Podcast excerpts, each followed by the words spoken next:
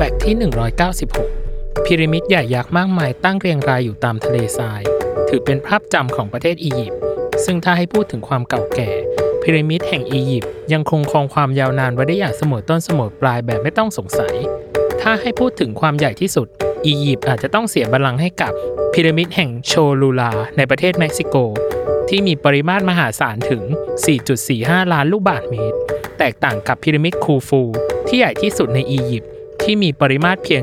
2.59 ล้านลูกบาศก์เมตร และถ้าให้พูดถึงความเยอะที่สุด อียิปต์ก็ไม่ใช่ประเทศที่มีพีระมิดมากที่สุดในโลก เพราะประเทศที่มีพีระมิดมากที่สุดกลับตกเป็นของประเทศเพื่อนบ้านทางใต้ของอียิปต์อย่างซูดาน